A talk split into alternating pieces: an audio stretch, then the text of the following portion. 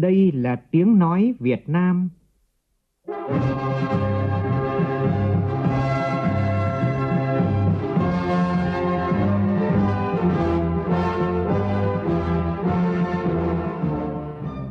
là tiếng nói Việt Nam, phát thanh từ Hà Nội, thủ đô nước Cộng hòa xã hội chủ nghĩa Việt Nam.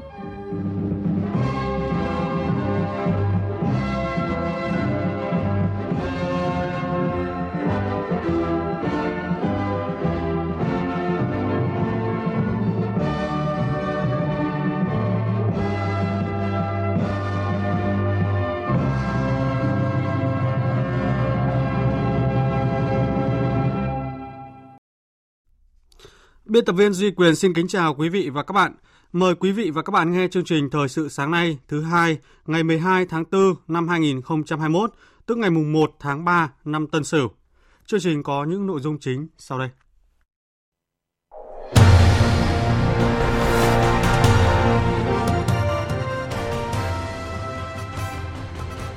Ba tháng đầu năm nay, tỷ lệ giải ngân vốn đầu tư công của hầu hết các bộ cơ quan trung ương đạt thấp dưới 10%.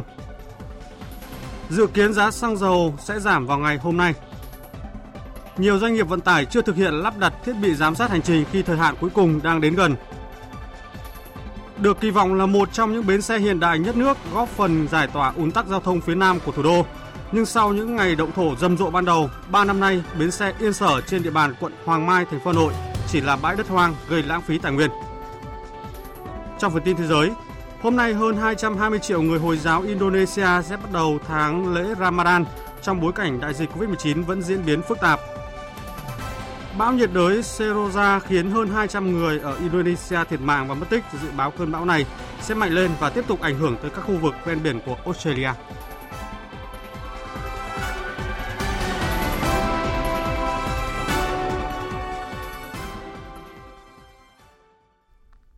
Bây giờ là tin chi tiết.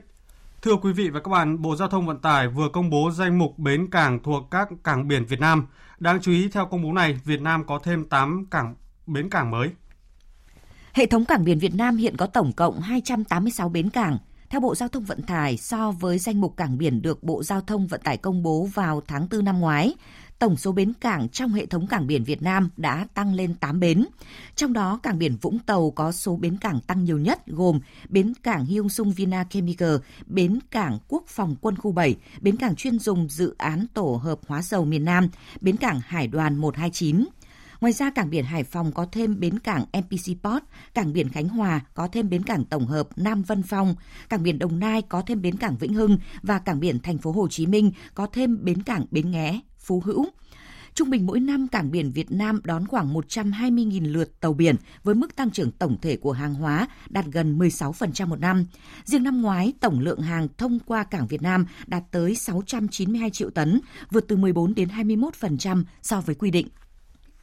Theo báo cáo của Cục Đầu tư nước ngoài Bộ Kế hoạch và Đầu tư, đã có 56 quốc gia và vùng lãnh thổ trên thế giới có dự án đầu tư tại Việt Nam trong 3 tháng đầu năm nay.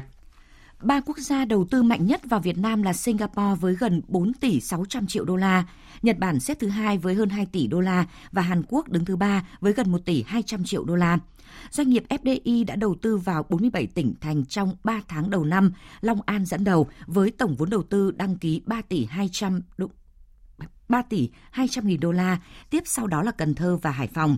Như vậy, tính lũy kế đến tháng 3, cả nước có hơn 33.000 dự án FDI còn hiệu lực với tổng vốn đăng ký trên 390 tỷ đô la. Vốn thực hiện lũy kế của các dự án đầu tư trực tiếp nước ngoài ước đạt gần 240 tỷ đô la, bằng gần 60% tổng vốn đầu tư đăng ký còn hiệu lực. Thưa quý vị, lượng đơn hàng xuất khẩu của ngành dệt may Việt Nam trong năm nay hiện đã đủ đến tháng 6. Đây là một tín hiệu tích cực bởi thời điểm này năm ngoái, ngành dệt may trong nước còn phải đối mặt với tình trạng thực hiện đơn hàng theo từng tháng. Đơn hàng xuất khẩu tạm ổn nhưng ngành dệt may đang phải đối mặt với một vấn đề khác, đó là nguồn cung nguyên liệu. Giá cả nguyên liệu phụ giá cả nguyên phụ liệu được dự báo sẽ tăng lên trong những thời gian tới.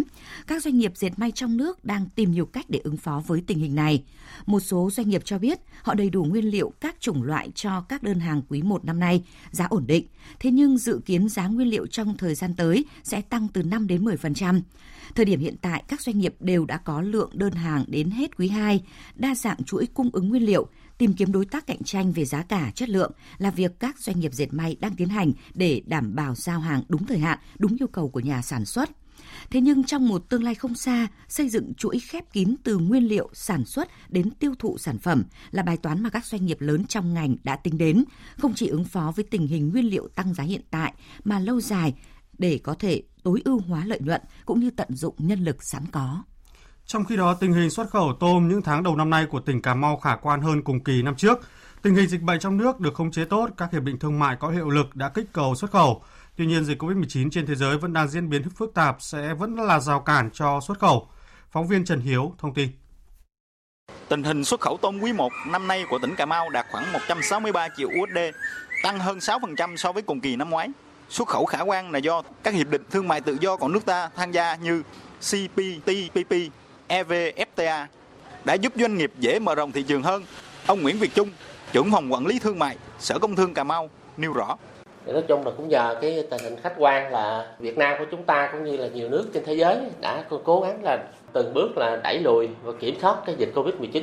Cho nên vậy thì cái việc mà mua bán ờ, cũng như đó là vận chuyển hàng hóa lưu thông giữa Việt Nam mình các nước thì nó có thuận lợi hơn so với trước thì cái hoạt động xuất khẩu của Cà Mau có những cái tiến triển khởi sắc hơn và đáng mừng hơn so với cùng kỳ.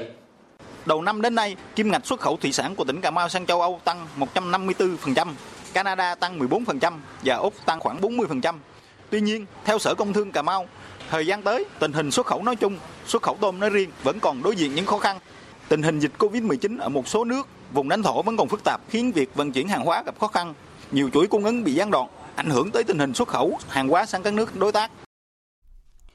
Trong một loạt tín hiệu khả quan thì một tin chưa tích cực, đó là Bộ Kế hoạch và Đầu tư cho biết đến nay thì tỷ lệ giải ngân vốn đầu tư công của hầu hết các bộ, cơ quan trung ương và địa phương đạt dưới 10%. Có 3 bộ và 19 địa phương giải ngân đạt trên 15% kế hoạch, trong đó một số địa phương và bộ có tỷ lệ giải ngân cao như Thái Bình, Bộ Công an, tỉnh Bắc Ninh, Hưng Yên, Thanh Hóa và Hà Nam. Cùng với đó, tỷ lệ giải ngân vốn của một số dự án trọng điểm đạt thấp như dự án xây dựng một số đoạn đường cao tốc trên tuyến Bắc Nam phía Đông giai đoạn 2017-2020, dự án thu hồi đất bồi thường hỗ trợ tái định cư cảng hàng không quốc tế Long Thành. Lãnh đạo Bộ Kế hoạch và Đầu tư đánh giá giải ngân vốn ngân sách nhà nước 3 tháng đầu năm nay khá thấp, chưa đạt yêu cầu, chủ yếu do trong 3 tháng đầu năm, các bộ, cơ quan trung ương và địa phương tập trung hoàn thiện hồ sơ thanh toán giải ngân vốn ngân sách nhà nước năm 2020 và làm thủ tục kéo dài kế hoạch đầu tư vốn ngân sách nhà nước năm 2020 sang năm 2021. Cùng với đó, tháng 2 trùng với kỳ nghỉ Tết Nguyên đán và dịch COVID-19 bùng phát trở lại tại một số địa phương, gây ảnh hưởng không nhỏ đến tiến độ thi công. Đồng thời, thách thức lớn nhất hiện nay là giải ngân vốn nước ngoài chỉ đạt chưa đến 1% kế hoạch, gần như chưa giải ngân, thấp hơn nhiều so với cùng kỳ năm ngoái nhằm thúc đẩy giải ngân vốn đầu tư ngân sách nhà nước, tạo động lực cho tăng trưởng kinh tế, Bộ Kế hoạch và Đầu tư yêu cầu các bộ, cơ quan trung ương và địa phương tập trung thực hiện các giải pháp đẩy nhanh tiến độ giải phóng mặt bằng, tập trung tháo gỡ khó khăn vướng mắc liên quan đến đất đai tài nguyên, đôn đốc đẩy nhanh tiến độ thi công, thực hiện nghiệm thu, lập hồ sơ thanh toán ngay khi có khối lượng. Từ hôm nay, Công an thành phố Hà Nội tạm dừng tiếp nhận thủ tục căn cước công dân gắn chip tại trụ sở số 6 Quang Trung, quận Hà Đông. Địa điểm mới để công dân đến làm các thủ tục hành chính này là tại số 44 Phạm Ngọc Thạch, phường Li- Phương Liên, quận Đống Đa. Tại trụ sở số 44 Phạm Ngọc Thạch, Công an Hà Nội sẽ duy trì một bộ thiết bị cấp căn cước công dân gắn chip, tiếp nhận mỗi ngày khoảng 375 hồ sơ đề nghị cấp căn cước công dân theo thời gian cụ thể, được tính toán khoa học để người dân căn cứ vào đó bố trí thời gian công việc, phối hợp cùng lực lượng chức năng hoàn thành nhiệm vụ. Mục đích thay đổi là để công dân có nhu cầu làm thủ tục cấp thẻ căn cước công dân gắn chip điện tử, liên hệ với công an các quận, huyện, thị xã nơi có hộ khẩu đăng ký thường trú để được phục vụ thuận tiện. Hiện nay, công an các quận, huyện, thị xã đều bố trí tổ chức cấp tại trụ sở cố định và các điểm cấp căn cước công dân trên địa bàn các xã phường thị trấn. Đến nay, Công an thành phố Hà Nội đã hoàn thành thủ tục cấp hơn 2 triệu hồ sơ căn cước công dân gắn chip, đạt trên 30% so với chỉ tiêu Bộ Công an giao. Tổng cục Đường bộ Việt Nam vừa có văn bản yêu cầu Sở Giao thông Vận tải các tỉnh, thành phố trực thuộc Trung ương đôn đốc thực hiện lắp camera trên xe khách theo lộ trình quy định tại Nghị định số 10 của Chính phủ về kinh doanh và điều kiện kinh doanh vận tải. Tổng cục Đường bộ Việt Nam cũng sẽ tiến hành kiểm tra xử lý vi phạm về thiết bị giám sát hành trình của xe ô tô vận tải trên cả nước kể từ ngày 15 tháng 4 đến ngày 15 tháng 7. Như vậy chỉ còn 3 ngày nữa là đến ngày kiểm tra, nhưng nhiều doanh nghiệp vận tải vẫn chưa thực hiện lắp đặt thiết bị giám sát hành trình. Phóng viên Duy Thái thường trú tại khu vực Đông Bắc ghi nhận tại tỉnh Quảng Ninh. Tại tỉnh Quảng Ninh hiện đang có hơn 200 đơn vị đăng ký kinh doanh vận tải hành khách đường bộ với tổng số hơn 4.000 đầu phương tiện ở các loại hình xe khách tuyến cố định, xe taxi, hợp đồng và xe buýt. Dịch bệnh COVID-19 đã khiến cho hoạt động kinh doanh vận tải hành khách của nhiều doanh nghiệp bị ảnh hưởng nặng nề, dẫn đến việc lắp đặt thiết bị giám sát hành trình gặp rất nhiều khó khăn. Ông Đoàn Thế Xuyên, giám đốc công ty trách nhiệm hữu hạn vận tải Phúc Xuyên, đơn vị có hơn 400 phương tiện kinh doanh vận tải cho biết, để lắp đặt đại trà thì công ty rất khó thực hiện bởi một số xe chỉ đạt 30% công suất khai thác, thậm chí là không hoạt động. Doanh nghiệp vận tải đang rất khó khăn mà nó liên quan đến vấn đề tài chính là chủ yếu. Nên đến bây giờ thực sự cái khó khăn nhất của doanh nghiệp vận tải là là vấn đề về về cái nguồn kinh phí để bỏ ra để thay đổi. Nếu mà thay đổi cả thiết bị giám sát hành trình này cũng là phải mười mấy triệu mà để phục vụ một vài cái hợp đồng thôi. Cũng nhiều doanh nghiệp người ta vẫn phải lựa chọn cái việc là thôi thà rằng cứ để dừng còn hơn là trong đợi những lúc mà nhiều việc nên rồi bắt đầu mới cho triển khai. Dữ liệu từ hệ thống giám sát hành trình có thể ghi nhận các hành vi vi phạm quy định pháp luật của người lái xe trong quá trình điều khiển phương tiện tham gia giao thông, giúp đơn vị kinh doanh vận tải kịp thời nhắc nhở, cảnh báo, ngăn ngừa lái xe vi phạm. Tổng cục Đường bộ Việt Nam cho biết, dù đã nhiều lần chỉ đạo các sở giao thông vận tải, các đơn vị kinh doanh vận tải phải có biện pháp theo dõi, chấn chỉnh và xử lý vi phạm thông qua thiết bị giám sát hành trình, nhưng trên thực tế, hiện vẫn còn khá nhiều phương tiện không thực hiện truyền dữ liệu về trung tâm giám sát theo quy định. Ông Trần Văn Thuyết, Chủ tịch Hiệp hội ô tô vận tải tỉnh Quảng Ninh nêu quan điểm. Hiện nay bây giờ là vì là chúng ta triển khai nó chưa đồng bộ, có tỉnh thì quyết liệt việc này, có tỉnh thì chưa. Thế do vậy thì cái ý thức mà để cho các cái doanh nghiệp hoặc là các cái tư nhân ấy với cái số lượng xe nhỏ ấy, họ vẫn chưa chú trọng việc đó. Trong đợt kiểm tra này, lực lượng chức năng sẽ tập trung xử lý các vi phạm về lắp đặt, duy trì hoạt động, vi phạm về cung cấp, cập nhật, truyền các thông tin từ thiết bị giám sát hành trình, các hành vi sử dụng các biện pháp kỹ thuật, trang thiết bị ngoại vi, các biện pháp khác để can thiệp vào quá trình hoạt động, phá sóng GPS, GSM hoặc làm sai lệch dữ liệu của thiết bị và các hành vi vi phạm khác. Theo kế hoạch của Liên Bộ Công Thương Tài chính, hôm qua là thời điểm điều chỉnh giá xăng dầu theo chu kỳ. Tuy nhiên, do rơi vào ngày nghỉ, giá xăng dầu sẽ được điều chỉnh vào ngày hôm nay. Dự kiến trong phiên điều chỉnh này thì giá xăng dầu sẽ giảm. Nguyên nhân vì giá xăng dầu trên thị trường thế giới đang có chiều hướng đi xuống. Ghi nhận trên thị trường thế giới tuần qua thì giá xăng dầu có tuần giao dịch giảm mạnh trước lo ngại nhu cầu tiêu thụ nhiên liệu phục hồi chậm, trong khi nguồn cung dầu thô thời gian tới sẽ tăng mạnh với lộ trình đã được các nhà sản xuất đặt ra. Tin từ Bộ Công Thương cho biết trung bình 15 ngày qua, giá xăng trên thị trường Singapore đồng loạt giảm 2%. Chuyển sang thông tin về văn hóa, sau 3 ngày diễn ra nhiều hoạt động giao lưu văn hóa tối qua tại thành phố Hội An, những ngày văn hóa Hàn Quốc tại Quảng Nam Hội An 2021 do Ủy ban nhân dân tỉnh Quảng Nam, Đại sứ quán Hàn Quốc, Trung tâm văn hóa Hàn Quốc tại Việt Nam phối hợp tổ chức đã bế mạc. Phóng viên Đình Thiệu tại miền Trung đưa tin.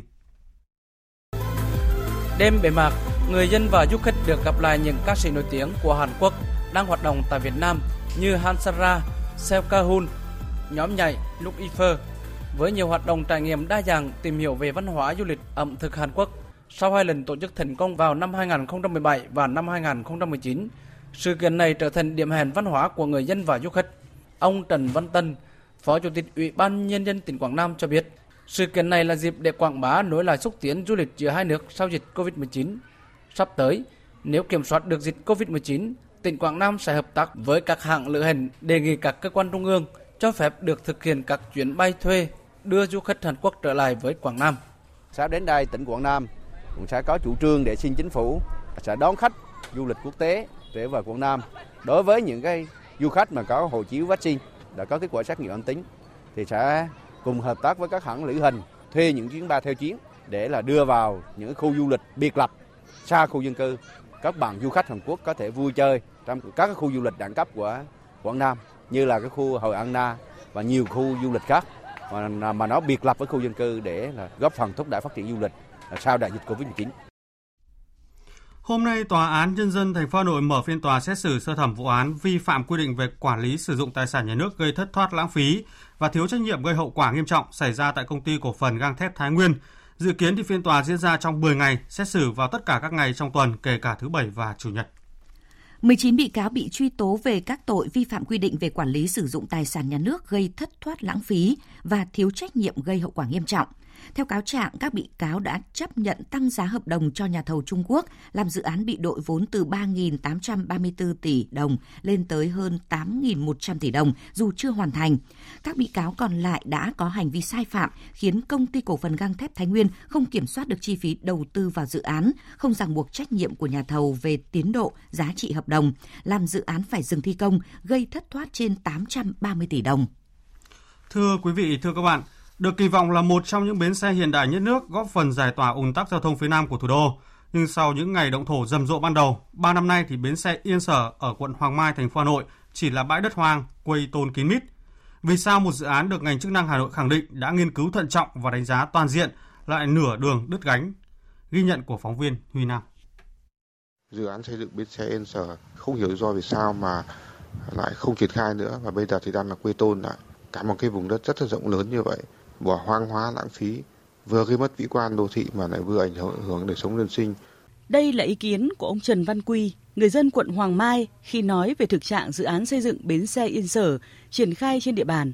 Ông Trần Văn Quy cho biết, trước khi thành phố cho doanh nghiệp vào đầu tư dự án, người dân đã phản đối vì bến xe quá gần khu dân cư. Thành phố vẫn quyết, và rồi giải phóng xong mặt bằng, việc xây dựng bến xe bỗng nhiên dừng lại người dân đã nhiều lần kiến nghị xử lý tình trạng dự án treo, nhất là qua các cuộc tiếp xúc của đại biểu Hội đồng Nhân dân quận, Hội đồng Nhân dân thành phố, nhưng đâu vẫn hoàn đấy. Theo quyết định năm 2016 của Ủy ban Nhân dân thành phố Hà Nội, việc xây dựng bến xe Yên Sở sẽ hoàn thành trong năm 2018. Bến xe khách này có vị trí nằm ở phía nam đường vành đai 3, gần khu vực Yên Sở và được định hướng là bến xe khách trung hạn với diện tích khoảng 3,5 hectare.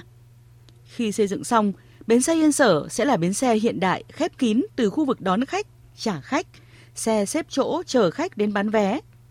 Ông Cao Gia Quý, cán bộ địa chính phường Yên Sở, quận Hoàng Mai cho biết, sau khi thành phố có quyết định xây dựng bến xe Yên Sở, chính quyền địa phương đã nhanh chóng vào cuộc giải phóng mặt bằng. Trong đó có 241 hộ gia đình có đất nông nghiệp, diện tích 1,8 ha. Tuy nhiên, từ khi hoàn thành, công tác giải phóng mặt bằng năm 2018 đến nay dự án đã dừng lại. Dự án này là gặp phải sự phản ứng quyết liệt của người dân, nhất là khu ờ, chung cư bên cạnh. Công tác giải phóng bằng của cả bên ban quản lý ờ, bến xe tải Thanh Trì và các hộ dân đều trong năm 2018 hết. Từ 2018 đến nay thì cũng không có triển khai thì chỉ quay tôn để đấy thôi. Cũng đề nghị các cấp xem xét để sớm triển khai dự án cho nó phù hợp để nó sạch đẹp và góp phần tăng lên mỹ quan đô thị của, của địa phương. Từ kỳ vọng là một trong những bến xe hiện đại nhất cả nước, dự án bến xe Yên Sở đã trở thành điểm đen đô thị, lãng phí tài nguyên đất. Lý giải về thực trạng bến xe Yên Sở chưa kịp nở đã tàn, ông Vũ Văn Viện, Giám đốc Sở Giao thông Vận tải Hà Nội cho biết. Thỏa thuận cho một cái doanh nghiệp để đầu tư cái bến xe Yên Sở. Nhưng mà khi chúng ta đã có cái thỏa thuận nó ra quyết định đầu tư rồi, nhưng mà trong cái dự án này thì nó có một phần đất công trước đây thuộc cái hợp tác xã của quận Hoàng Mai Chính vì thế mà sau khi có ý kiến thì cái dự án này cũng đang treo trở lại. Nên hiện nay cũng đang dừng lại để giả soát lại.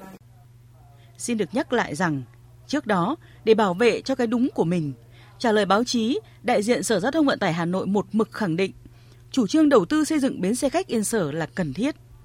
Việc quy hoạch xây dựng bến xe khách Yên Sở đã được nghiên cứu thận trọng và đánh giá toàn diện các yếu tố cùng với sự tham gia góp ý của các cơ quan chuyên môn, nhà khoa học trên cơ sở phân tích đánh giá tổng thể các yếu tố liên quan đến định hướng quy hoạch, phát triển đô thị, đảm bảo tính kế thừa, đồng bộ giữa các đồ án quy hoạch và hướng tới phát triển bền vững, đáp ứng được nhu cầu trước mắt cũng như lâu dài.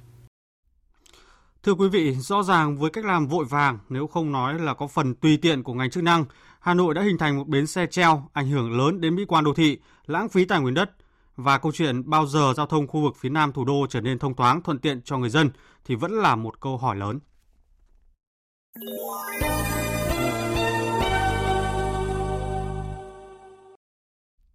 Xin chuyển sang phần tin thế giới. Nhân chuyến thăm của Thủ tướng Hàn Quốc Chung Se-kyung tới Iran, hôm qua Tehran đề nghị Seoul dỡ bỏ phong tỏa tài khoản trị giá hàng tỷ đô la đang bị đóng băng theo lệnh trừng phạt của Mỹ. Phát biểu trong cuộc họp báo chung với Thủ tướng Chung Se-kyung, Phó Tổng thống Iran Jab al-Ziri cho biết Iran đề nghị chính phủ Hàn Quốc dỡ bỏ phong tỏa các nguồn tài chính của Iran càng sớm càng tốt. Chuyến thăm Iran của Thủ tướng Hàn Quốc diễn ra sau khi Bộ Ngoại giao nước này xác nhận Iran đã trả tự do cho tàu chở hàng Hàn Quốc Chemi cùng với thuyền trưởng sau 3 tháng bắt giữ với cáo buộc gây ô nhiễm dầu. Thưa quý vị, hôm nay 229 triệu người Hồi giáo Indonesia sẽ bắt đầu tháng Ramadan thứ hai trong bối cảnh đại dịch COVID-19. Hương Trà, phóng viên thường trú Đài Tiếng Nói Việt Nam tại Indonesia, phản ánh không khí đón Ramadan của người Hồi giáo quốc gia vạn đảo này. Tháng Ramadan là tháng lễ linh thiêng trước khi bước vào ngày lễ lớn Eid al-Fitr của người Hồi giáo. Trong vòng 30 ngày, người Hồi giáo trưởng thành và khỏe mạnh ở Indonesia sẽ thức dậy ăn một bữa trước bình minh và sau đó sẽ nhịn ăn nhịn uống. Cho tới khi mặt trời lặn, họ sẽ ăn bữa tối xả chay.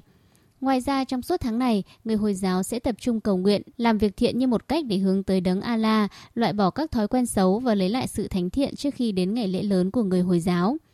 Mặc dù đây là mùa lễ Ramadan thứ hai người Hồi giáo Indonesia sống trong đại dịch, song không khí đón Ramadan của người dân quốc gia có số dân theo đạo hồi lớn nhất thế giới không kém phần tấp nập. Chị Ayun, cư dân thành phố Pekanbaru chia sẻ. Năm nào trước lễ Ramadan tôi cũng đi đến các chợ truyền thống để tìm mua những bộ quần áo, khăn trùm đầu, mũ hay thảm để phục vụ cho việc cầu nguyện suốt một tháng lễ. Chúng tôi muốn mặc những bộ quần áo mới và sạch sẽ để đón tháng lễ linh thiêng. Khác với năm trước khi dịch COVID-19 bắt đầu bùng phát tại Indonesia, người dân quốc gia vạn đảo phải học tập, làm việc và cầu nguyện tại nhà. Năm nay, Indonesia đã nới lỏng các lệnh cấm, người dân được phép đến nhà thờ cầu nguyện với các giao thức y tế nghiêm ngặt. Thời gian mở cửa các nhà hàng cũng dài hơn để phục vụ nhu cầu xả chay của người dân. Tuy nhiên, lệnh cấm về quê trong dịp này vẫn được áp dụng từ ngày 6 đến ngày 17 tháng 5 để ngăn chặn sự lây lan của dịch COVID-19. Thưa quý vị, vào đúng ngày này 60 năm trước, ngày 12 tháng 4 năm 1961, đã mãi mãi đi vào lịch sử nhân loại với chuyến bay đầu tiên của con người vào không gian do nhà ừ, du hành Nga Gagarin hoàn thành. Nga đã chọn ngày này là ngày du hành vũ trụ, hàng năm đều kỷ niệm và nhân dịp tròn 60 năm, các hoạt động này được tổ chức long trọng ở nhiều nơi. Phóng viên Anh Tú thường trú tại Liên bang Nga thông tin. Tại quảng trường trung tâm thành phố Karaliev, festival không gian với các chương trình phong phú, sôi động đã được bố trí như triển lãm các bức ảnh về chuyến bay đầu tiên của nhà du hành Yuri Gagarin, hướng dẫn trẻ em vẽ chân dung ông, vẽ tranh về vũ trụ, cấp các tên lửa từ giấy, tổ chức hòa nhạc, diễn kịch, diễu hành qua các phố với những mô hình tàu vũ trụ, các nhà du hành vũ trụ. Đặc biệt, những ai muốn trải nghiệm có thể lên mô phỏng bay dù lượn ở gian trưng bày của trường đại học công nghệ của thành phố. Phát biểu chào mừng các vị khách đến dự lễ hội, ông Alexander Khadirev, người đứng đầu thành phố Karaliev, tự hào nói. Hôm nay, chúng tôi bắt đầu tuần lễ không gian từ ngày 10 đến 18 tháng 4, kỷ niệm 60 năm chuyến bay của nhà du hành Yuri Gagarin. Đây là một chiến công trong lịch sử thế giới và chúng tôi rất thân thuộc. Chúng tôi đã, đang và sẽ tự hào trong ngành du hành vũ trụ quốc gia. Lễ hội không gian đã được các vị đại biểu khai mạc bằng cách nhấn nút bắt đầu, tượng trưng, sau tiếng đếm ngược của người dân thành phố, tương tự trước khi phóng tàu vũ trụ phương Đông với nhà du hành vũ trụ đầu tiên trên tàu. Rất đông người dân thành phố đến tham dự sự kiện và đều rất tự hào về lịch sử phát triển của nơi đây, gắn với tên tuổi của các nhà phát minh, nhà khoa học, viện sĩ nổi tiếng, đặc biệt là trong ngành vũ trụ. Tất cả đều đã và đang nhắc nhớ về một lĩnh vực mà nước Nga có quyền tự hào với bề dày lịch sử và thành tựu của mình, nghiên cứu và chinh phục không gian. Giới chức Indonesia thông báo số người thiệt mạng do ảnh hưởng của bão nhiệt đới Seroja quét qua tỉnh Đông Nusa Tenggara đã tăng lên 177 người, trong khi 45 người khác vẫn mất tích và một số ngôi làng còn bị cô lập do đường xá bị chia cắt. Trong ngày hôm nay thì chính quyền sẽ cho triển khai máy bay trực thăng và phà cứu hộ tới phân phối viện trợ cho những khu vực còn bị cô lập vì bão. Trong khi đó, bão nhiệt đới Seroja cũng mạnh lên ngoài khơi Tây Australia.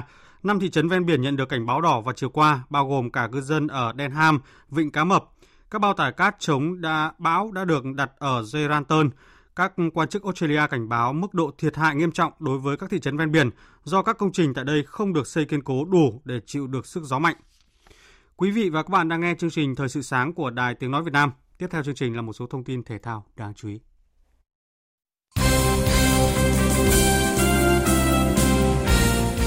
Với chiến thắng ấn tượng 4-0 trước Than Quảng Ninh trong trận đấu diễn ra chiều tối qua, câu lạc bộ Hà Nội đã vươn lên vị trí thứ 5 trên bảng xếp hạng V-League 2021.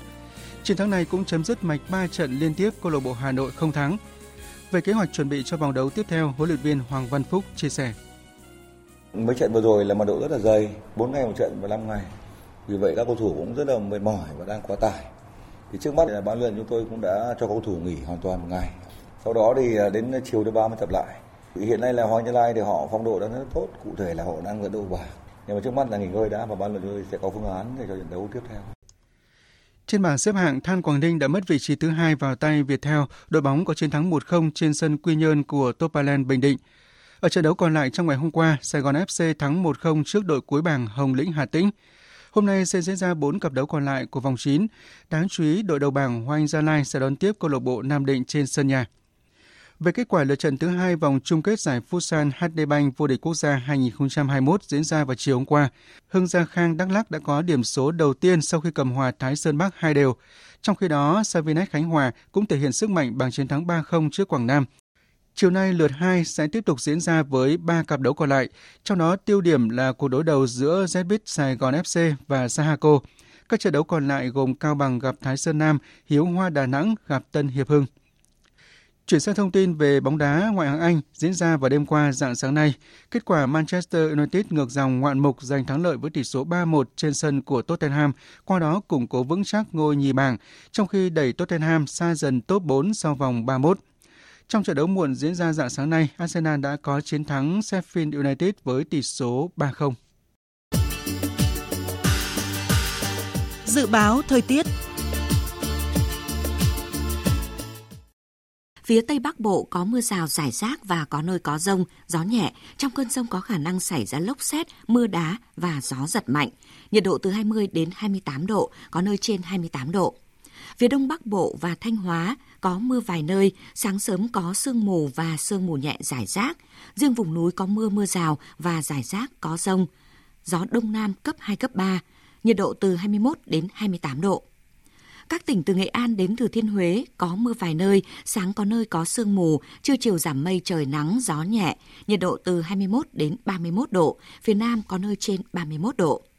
Các tỉnh ven biển từ Đà Nẵng đến Bình Thuận có mưa rào và rông vài nơi, gió đông bắc đến đông cấp 2, cấp 3, nhiệt độ từ 23 đến 32 độ, có nơi trên 32 độ. Tây Nguyên, ngày nắng, chiều tối và đêm có mưa rào và rông vài nơi. Riêng phía Nam, chiều tối có mưa rào và rông rải rác. Gió Đông Bắc đến Đông cấp 2, cấp 3. Trong cơn rông có khả năng xảy ra lốc xét và gió giật mạnh. Nhiệt độ từ 19 đến 34 độ. Nam Bộ ngày nắng, chiều tối có mưa rào và rông rải rác, đêm có mưa rào và rông vài nơi, gió đông cấp 2, cấp 3. Trong cơn rông có khả năng xảy ra lốc xét và gió giật mạnh, nhiệt độ từ 25 đến 35 độ. Khu vực Hà Nội có mưa vài nơi, sáng sớm có sương mù nhẹ, gió đông nam cấp 2, cấp 3, nhiệt độ từ 22 đến 28 độ. Dự báo thời tiết biển, Vịnh Bắc Bộ có mưa vài nơi, gió đông đến đông nam cấp 3, cấp 4. Vùng biển từ Quảng Trị đến Quảng Ngãi, vùng biển từ Cà Mau đến Kiên Giang có mưa vài nơi, gió đông cấp 4. Khu vực quần đảo Hoàng Sa thuộc thành phố Đà Nẵng, vùng biển từ Bình Định đến Ninh Thuận và vùng biển từ Bình Thuận đến Cà Mau có mưa rào rải rác và có nơi có rông. Trong cơn rông có khả năng xảy ra lốc xoáy và gió giật mạnh. Gió Đông Bắc cấp 4, cấp 5. Khu vực Bắc Biển Đông có mưa vài nơi, gió Đông Bắc đến Đông cấp 4, cấp 5.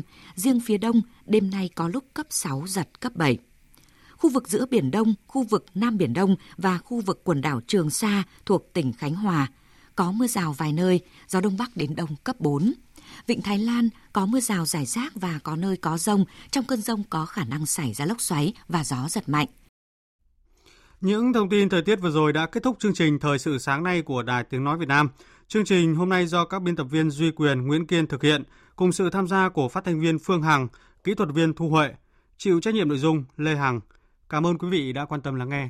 Kính chào và hẹn gặp lại.